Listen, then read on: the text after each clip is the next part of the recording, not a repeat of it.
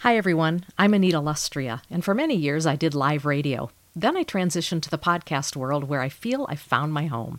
I love talking about spiritual formation, justice issues, and spiritual practices. Throw in the Enneagram, movies, and current events from time to time, and that's what you get on the podcast. I'm glad you've come along for the ride. Welcome to Faith Conversations.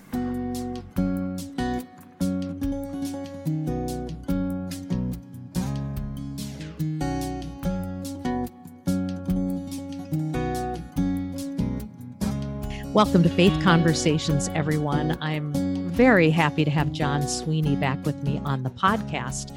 Some of you remember him because we talked with him about his Thomas Merton book. And if you've not heard that uh, particular recording, I encourage you to go back and check out that podcast. Um, really excellent and so interesting, and uh, find a copy of the book as well. But today, um, we're going to be talking to Jon about his new book called Feed the Wolf Befriending Our Fears in the Way of St. Francis.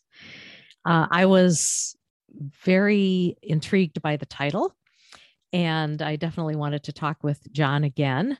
And so, those of you who are um, unfamiliar with Jon, he is an award winning contemporary spiritual writer. And I'm reading this from um, from the flyleaf of his current book. He is the author of 30 books, including The Complete Francis of Assisi, and he is considered the authoritative voice on the life and spirituality of St. Francis. That I did not know. So that was so interesting for me to learn. And um, so we have an expert with us today, and I'm excited about that. So, Jon, welcome back to Faith Conversations. Thank you, Anita. And I got to say, um, I immediately love anyone who uses the word flyleaf. oh, you do? Okay. Excellent. just that I knew what it was called, or just, I don't know, know, No one calls it that anymore. It's one of those great old book words, you know? And so I, yes. I just, I smiled from ear to ear when you said flyleaf. Well, I was just talking with a friend this morning saying that when I speak, I speak from a manuscript. I write it all out. I am not a bullet point speaker. I don't appear like I'm reading, but and what I said to her was because I want to use all of the good quality words that I've written in the manuscript that might not come out of my mouth if I were doing a bullet point speech. So, anyway, so that makes me happy actually that you said that. Uh, I want to know from you where your interest first I mean, where your interest in St. Francis originated. I mean, you've been writing, reading, writing about him for 20, probably more than that years. Where did that um, interest come from? Well, uh, in the in the scope of my life, it came in high school after I read a couple of books. I mean, for me, things usually begin with books and result in books. But when I was in high school, I encountered the first biography that I that I had seen of a saint, any saint, uh, because I grew up in a tradition that didn't regard saints as something to emulate or even a word that we used. But I checked out of the public library an old book about St. Francis. Uh, I had never encountered his life, I'd never heard his story. I was at a fragile time in my own life because I was a teenager. Um, every teenager is fragile. And that life just spoke to me. That that way of being Christian, that way of imitating the way of Jesus so intimately and carefully.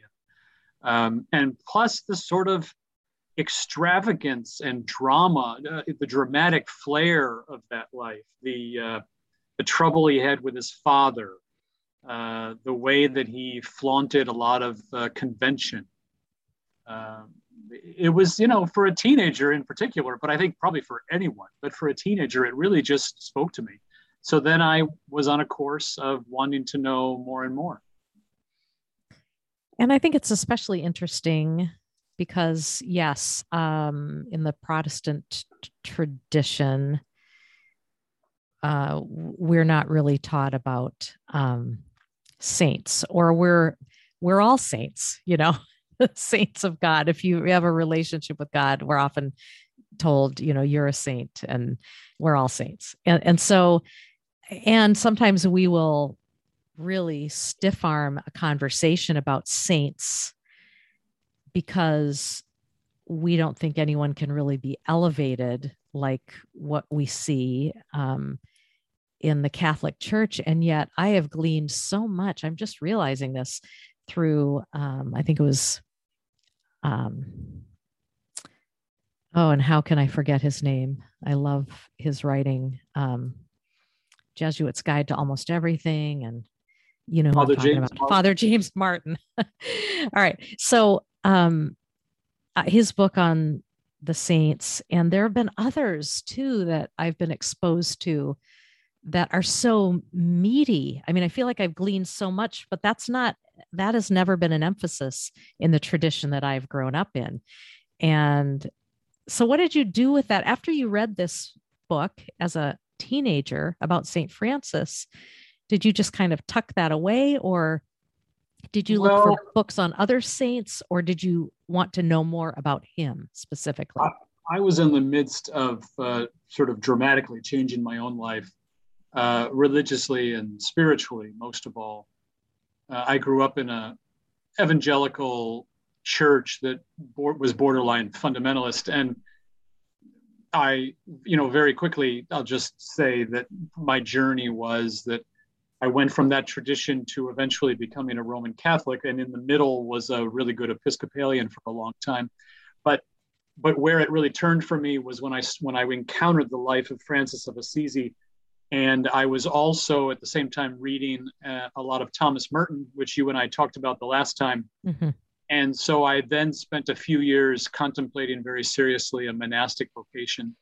Um, uh, so I was I was taking very seriously what I read, and again, that's also because I was a teenager. You take everything really seriously when true.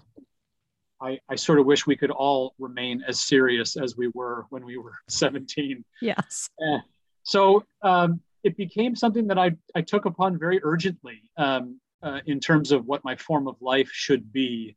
And when it became clear I was not going to follow a monastic vocation, instead I got married and I started having children and so on, I still took very carefully the principles of Francis and Franciscan spirituality, uh, uh, uh, took them very seriously in my own life and tried to make decisions based on following that particular way of following the path of Jesus.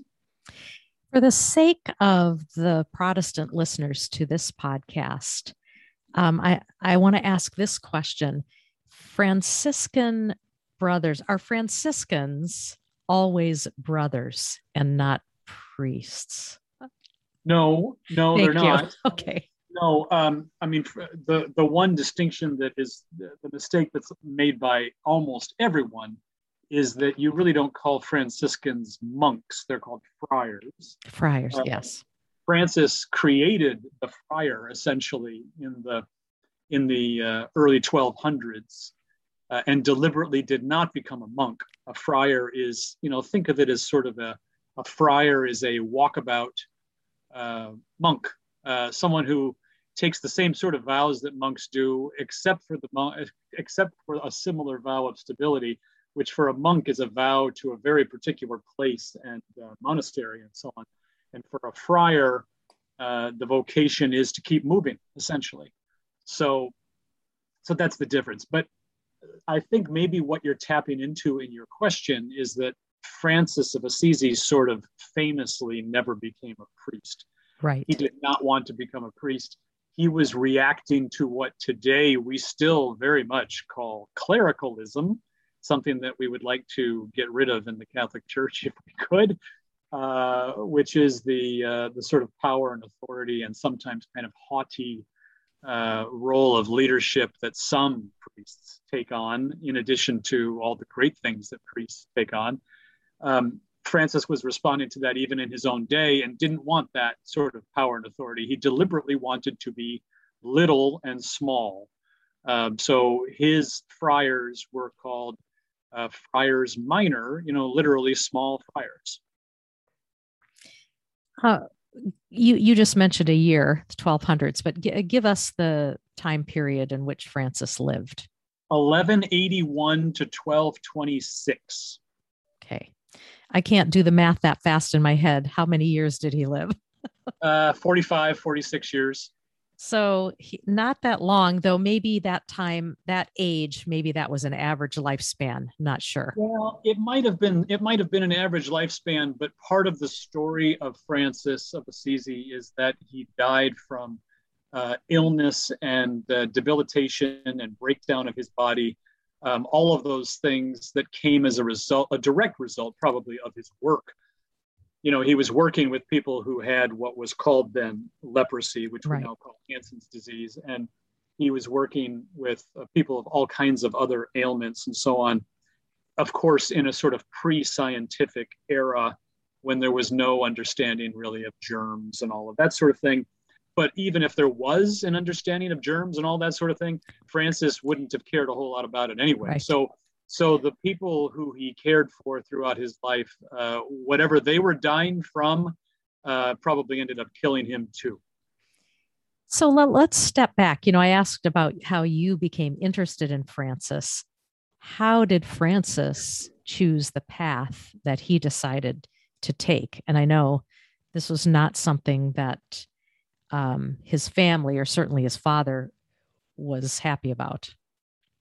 No, his father wanted him probably first of all to follow in the family business, which was uh, he was a merchant um, selling fine cloth. It was the early days of of uh, trade with the East when uh, fancy dyes, uh, purples and blacks and things like that, fancy dyes were available to people who sold and prepared cloth and clothing.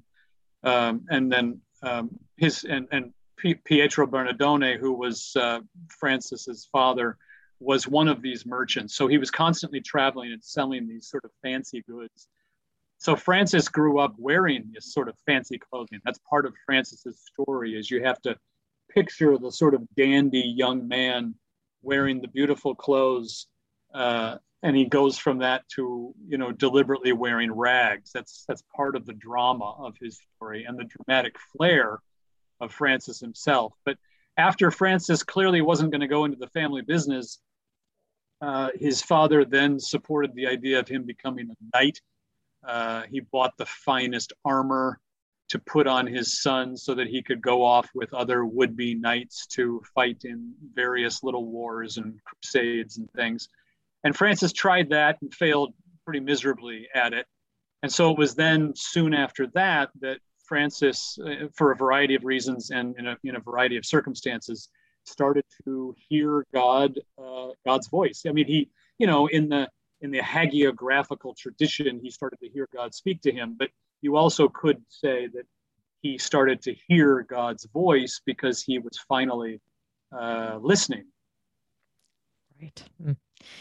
Uh, I think it's important to hear some of the early days of his life and where how you know how he was raised and where he came from because most of us and i don't certainly in the protestant tradition i don't know if this is true in the catholic church as well but most of us picture francis uh, you know, I take walks around my neighborhood all the time, and what do I see on the front lawns of various places? You know exactly what I'm going to say, right? St. Francis with the bird on the shoulder and and uh, his hand as a bird bath or a bird feeder or whatever, something to that effect. And so we uh, we have this vision of Francis uh, being with, talking to the animals, sort of a modern, well, not a modern day, but an old time Dr. Dolittle, uh, if you will. But, you know, that's the vision that we have of Francis because um, of, of uh, lawn art. if I, I hate to say that, but that's where our vision often has come from, what we see displayed. So, where talk about what transpired from the point where Francis is like, I'm not putting on this armor and I'm I'm going a different direction, telling his father that. And and actually is a really dramatic scene that you talk about in the book where um, he stands before not only his father, but a whole group of others and disrobes completely. And and I don't know if you want to say anything about that, but but talk about him in that space or or moving forward into what gave us the impression that he is this man who talked with the animals, this saint who was always with the animals. Well, let me yeah, so let me say three things, and they're both sort of episodes in his life. Uh, the first one is what you referred to is Francis in front of the whole town of Assisi, yeah. Uh, standing in front of the bishop's palace, which is where uh, he's going to be confronted by his father, who is finally fed up with his wayward son.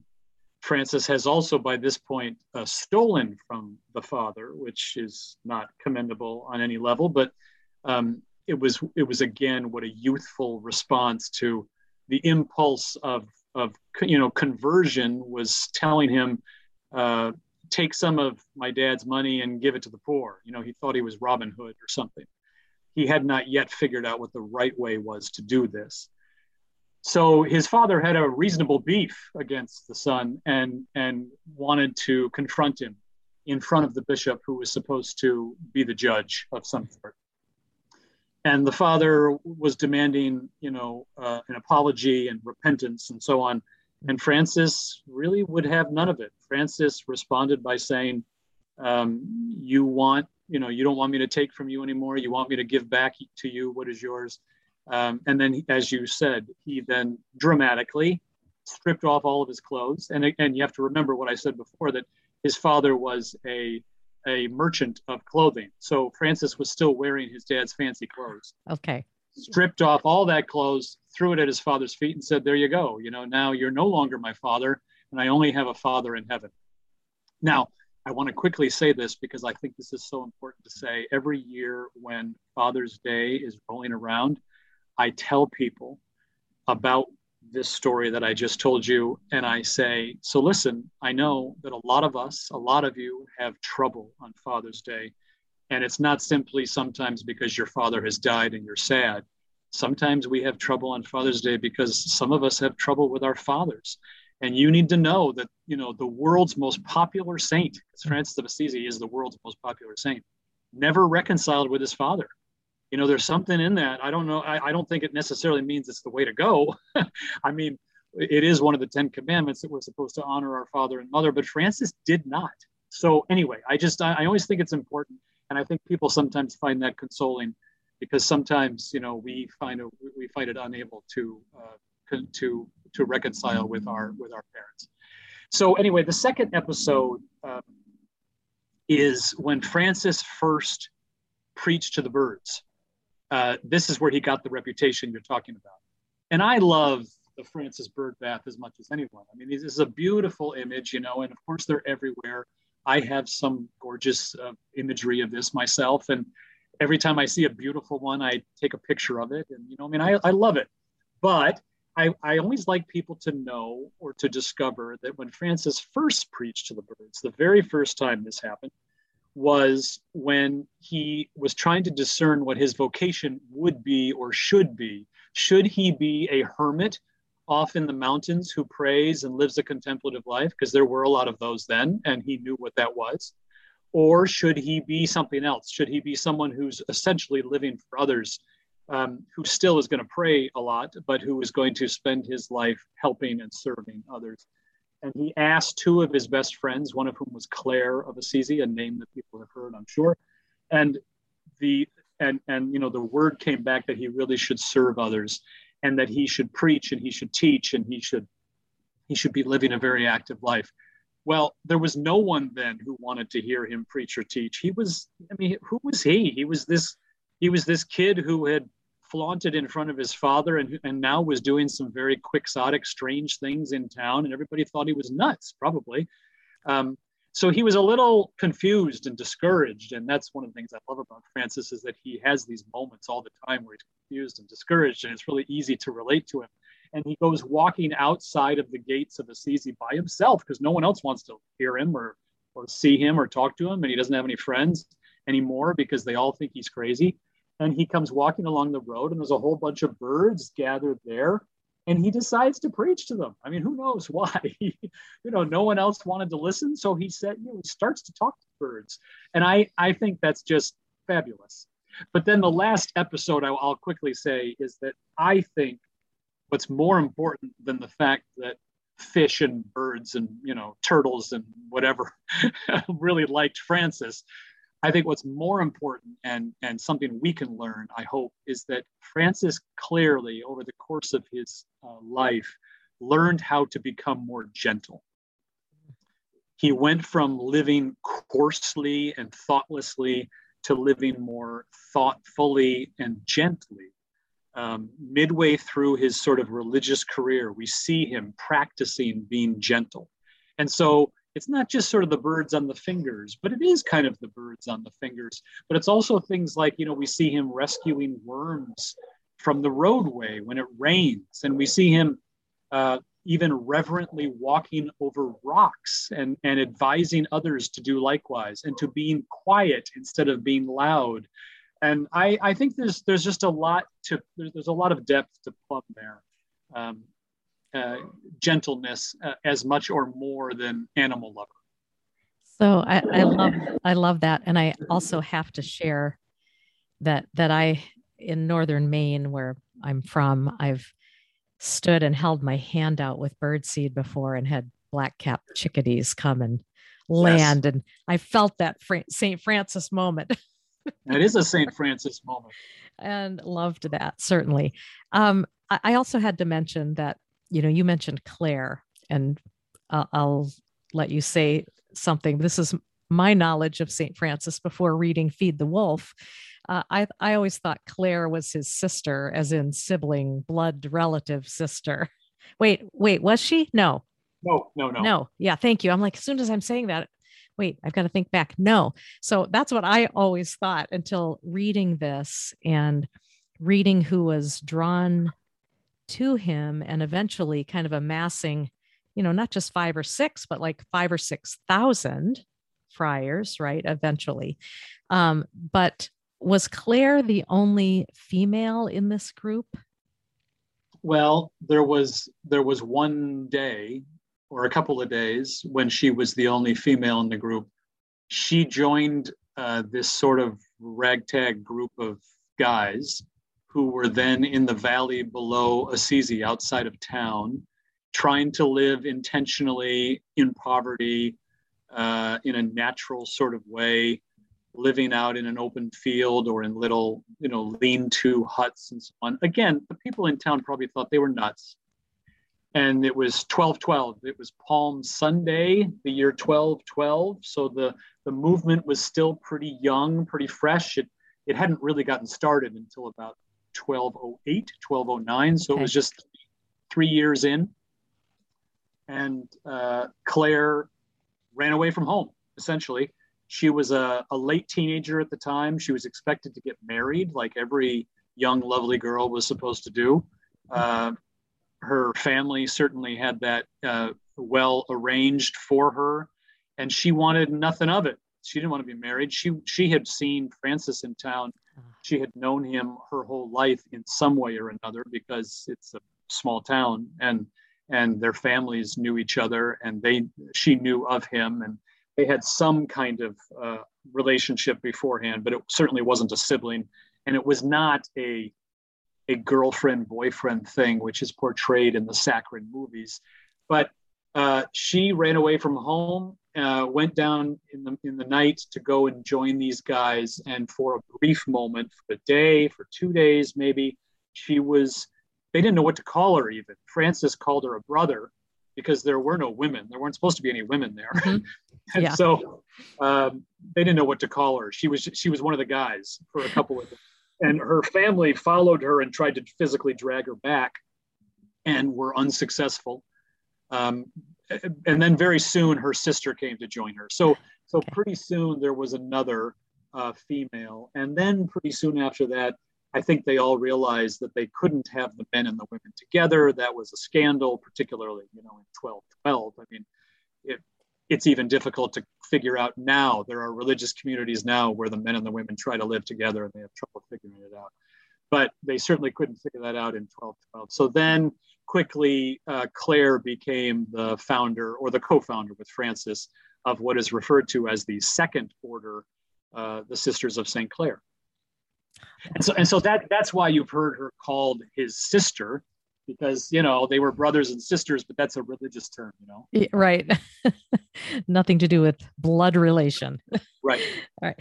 Uh, one of the things that you say in the in the introduction of the book, um, you know, having studied Francis' life for 25 years now, at the writing of this book, you say, I'll tell you the single most interesting thing about him is that he shows what he believes rather than tells it.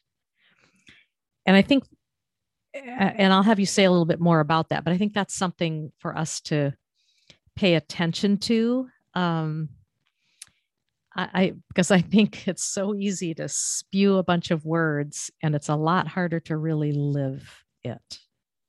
Yes, yes, and you know there are some other saints who have done likewise. I've I've been reading a lot of Mother Teresa lately, mm-hmm. and she's someone else, you know, sort of of our own generation, or at least right. you me. I mean, we're old enough that uh, we feel like we. I sort of grew up with watching Mother Teresa on television. You know? Yep, definitely. Uh, but she she was the same way. Uh, but Francis was kind of the originator of that uh, teaching, was to say say less and to live more.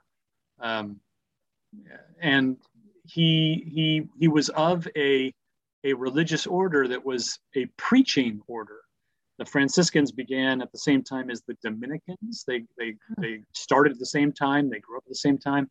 They both were what is called what are called preaching orders. So the friars were supposed to go out and preach. I mean, Francis, there are episodes in the story of Francis in those early days when Francis would actually rebuke one of his fellow friars for refusing to go out and preach because you know maybe the friar wanted to pray all all afternoon and hmm. Francis said well that's fine I'm glad that you're going to pray a lot but you need to go preach too so they were supposed to use words. It's just that the real innovation of Francis was that even when he used words, he would use very few of them. And they, he would usually use them dramatically. He would use gestures. I mean, he gave, for instance, what's what's often called his ashes sermon, where where he he circled, uh, made a big circle of ashes and sat down in the middle of it, and it was and and then said very little about the meaning of remembering your death in order that you can live more profoundly. Hmm. Um, he had he had gestures, you know, of all kinds that he used, and sometimes preaching for those early Franciscans meant going out into the fields with the people who were working and working alongside them and singing. You know, to preach hmm. was to sing. Um, you know what we would think of as sort of gospel songs.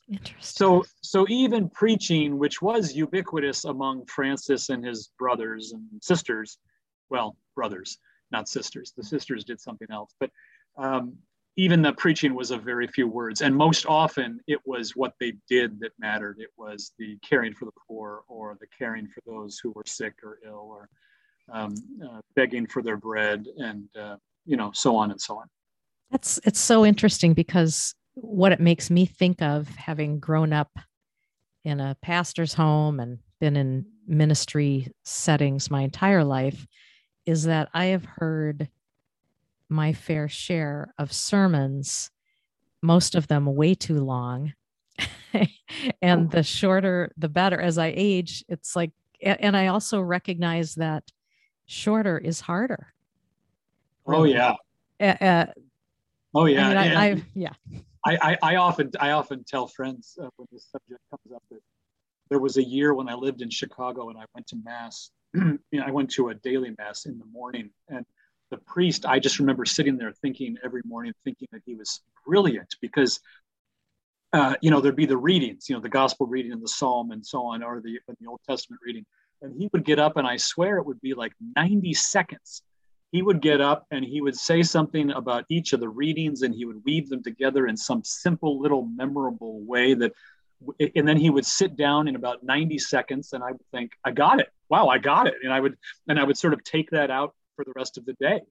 Um, but but i you know i grew up in the same tradition that you did. And so i of course i remember the 45 minute sermons. And i grew up i wanted to be one of those guys. I mean that's exactly what i wanted to be when i was growing up well, which makes sense. I mean, you use words so well. I'm glad you started writing. Excellent well, choice. Now, I suppose I, I, I, could be criticized for writing with way too many words. And so, you know, the, there's different kinds of preaching, right? yeah. Okay. All right. Uh, we have to talk about the title of the book, Feed the Wolf. And I love this chapter. Um, somewhere, you know, I, and I have to say this too. Um, I didn't mention this at the beginning, but like your Thomas Merton book, I also listened to the audiobook of Feed the Wolf and I wish I had done it just last week. I listened to it about three weeks ago, so um, I'm. This is good, refreshing refreshment for me. Um, I I so recommend audiobooks. I, there's you just take things in in a different way, and um, I really have enjoyed. I did enjoy listening to Feed the Wolf, but we've got to talk about that title. Um, most of, and maybe this is, pro, you know, Protestants certainly, but maybe Catholics alike do not know the feed the wolf reference as it um, relates to St. Francis. So, talk about the the story about the village that um, uh, you know had. Well, yeah, I'll just let you tell the story because I think this is really interesting because it has to do with um, a part of who Francis became, I guess. Yeah, well, the, well, the, so the literal story of feed the wolf. I mean, there's the literal story, and then there's the way in which I use yes. the metaphor. So yes, there's thank you. The, the, literal story is that uh, Gubbio, the town of Gubbio, is not far from Assisi, and Francis was often uh, asked to come to town, um, whether in Gubbio or in Florence or in uh, uh Siena or you know any of these towns that weren't too far from Assisi. He was often asked to come to do something, to to preach or to meet someone or to care for someone or to open, uh, you know, a, a, a hospital and so on. So this was an instance where Francis was asked to come to this little town called Gubbio because in this case there was a rampaging wolf and the story fits with you know francis being the the animal loving saint but it's a little bit different because this is a, a dangerous, dangerous animal who's, who he's asked to come and see. This is not, this is not, you know, birds who are going to perch on his fingertips or or a fish that he's going to bless and put back in the lake. And so he gets to Gubbio and he finds out that this wolf has been um, hurting people, killing people, um, taking food from the villagers, threatening them that they've been trying to get rid of it and they don't, and they're at their wits' end. They don't know what to do. So that's why they call them. the profound thing, I believe, uh, is that the first thing that Francis does is that he goes out to meet the wolf. And that's that's the point at which I start using this as a metaphor for our lives. Um, the point is, um, we are frightened by all kinds of things. And I think the spirituality of Francis of Assisi, what he shows us, is how to respond to our own fears and our own vulnerabilities and it's not to avoid them it's to face them and to and to trust god uh, in our with our lives but also to walk right into our fears and to face our vulnerabilities in the way that francis went out to meet that wolf so francis goes out to meet the wolf and then the story takes on slightly mythical proportions but it's a beautiful story he he he makes a deal with the wolf. Um, the deal is that the wolf will leave the people alone. He'll, the wolf will stop threatening them, stop being a threat, and the people in response will feed the wolf. and that's what happens for a couple of years, and then the wolf eventually gets grows old and dies. And he's he's referred to by Francis as Brother Wolf, yes, because Francis did have a very way ahead of his time way of approaching creatures, you know, cross species relationships of seeing them as his siblings. Um, so, you know, a wolf was not an it, a wolf was a brother or a sister or a sibling. So that's also part of the metaphor is that I think we need to need to see who our siblings are. Well, I think the other piece that came to mind as I read this was uh, how we also need to be curious about our fears um, curious about those things that uh, make us shake our head shudder or back away from you know what's what's that all about not just stiff arm it or try and get rid of it or what you know i think that that other piece i think something else that you wrote about um, in that chapter ta- telling that particular story um, the chapter feed the wolf was uh, how your growth maturation spiritual conversion is not for yourself but for the community mm-hmm. yeah. and uh, i think i love that point so much. Um, spiritual formation, the definition that I've heard is the process of being formed into the image of Christ for the sake of others. And yeah. and there it is, Francis' life, what what he's about. And I thought that was beautiful and important. That story, and then you go on, as you say, and use it as a metaphor and i love that. I think it's really an important piece of the whole. I, I think we're very good at avoiding what scares us and avoiding what it is that makes us feel vulnerable. And i think in the last i don't know 20 years or so as self-care has become more and more important in our lives and i'm not belittling that. I think it's good that self care has become more important. But on the other hand, it has also taught us to find new ways and additional ways to avoid our fears and avoid what makes and, and to say, well, I feel vulnerable, so I'm going to back away from that. And you know, sometimes that's the right approach. But at the same time, what I suggest is that I think that what frightens each of us is sometimes also what pulls us away from God because it pulls us away from each other. And I think the two often go hand in hand. We see God in the eyes of another. So, you know, as Martin Buber said, we meet God when we go out into the world. And Francis challenges us to do that. And I think helps show us how to do it as well. Oh, man. But I some days would rather hole up in a monastery. I, oh, I fully understand I, that. That I listen. I agree. I agree. My my uh, my beautiful cat uh, who sits here in the office with me a lot of the time. I sometimes will look at her in my paper recycling box, curled up, and I think, yeah, that's where I'd like to spend the whole day uh, as well. No, believe me, I get it. But at the same time, I make myself go out and meet the world, even if I don't want to. Um, I avoid it also, um, but sometimes, you know, I do the right thing. And I think doing the right thing often is to go out and meet the world, even if it's frightening. Well, and I think talk about timely, this book being timely. I just look at um, specifically, you know, we'll, I'll talk about the, the United States. I know I have podcast listeners in various countries, but um, this this is a timely message, uh, really globally, but certainly for where we are in our own country. Uh, I there days I'd like to bury my head or not have the important conversation, but w- eh, that will not get us mm-hmm. to any kind of a good place. So, I mean, I think this, I just think the message of Francis is really timely for the world right now. Uh, and I don't know if you were thinking about that as you wrote this or not. Well, I was a little bit. I mean, this is Feed the Wolf is not a book where I talk about the pandemic or or the political situation in the US or the UK or anything like that. But certainly it was in the back of my mind because that's the world that we've been living in for the last several years.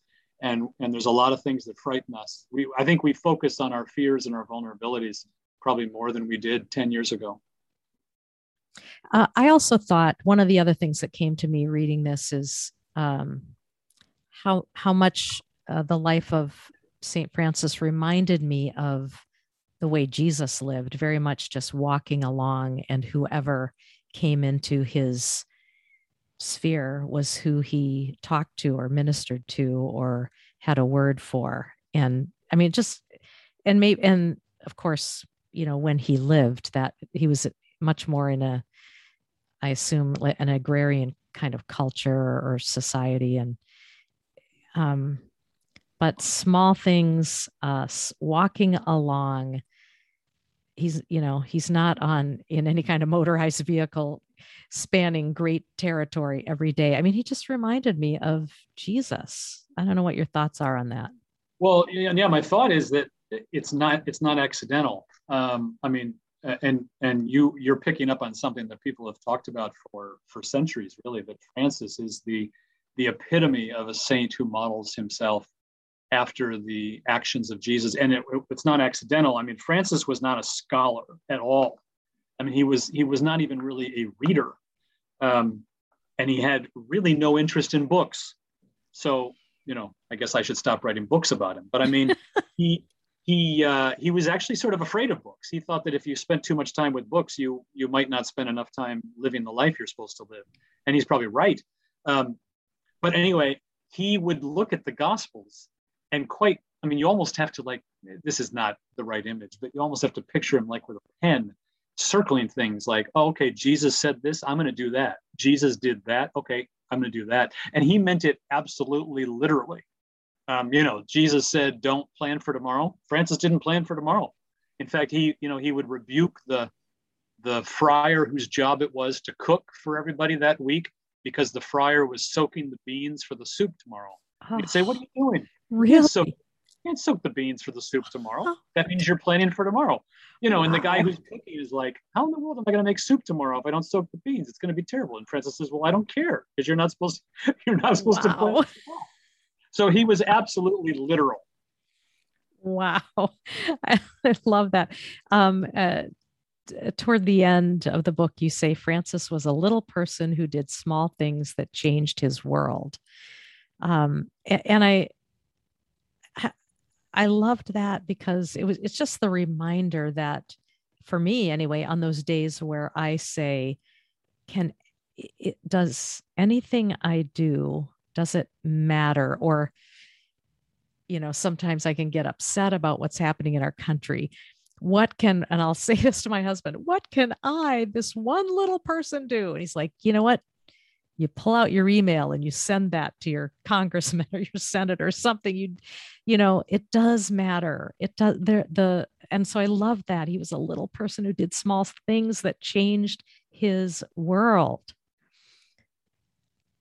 and what a message.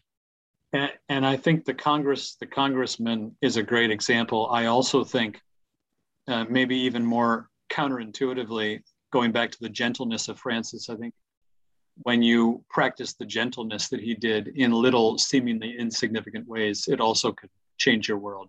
And I'm talking about the things that just didn't make any sense to people then and might not make as much sense to people now. But when you move through the world more you know gently and quietly and thoughtfully i think that changes your world too even though you might not be able to see it at the end of each day. Hmm. Well i can see after just reading one of your books um, on francis feed the wolf uh, why you would study his life for all these years. Um, so interesting. And and also that subtitle befriending our fears in the way of st francis. Love that. I highly recommend feed the wolf to whoever is a reader and it's just a, a treat and a joy to have you on the podcast again. Thank you so much for your work and uh, for your writing Jon. Thank you anita. It's good to be with you. And to everyone else they say keep the conversation going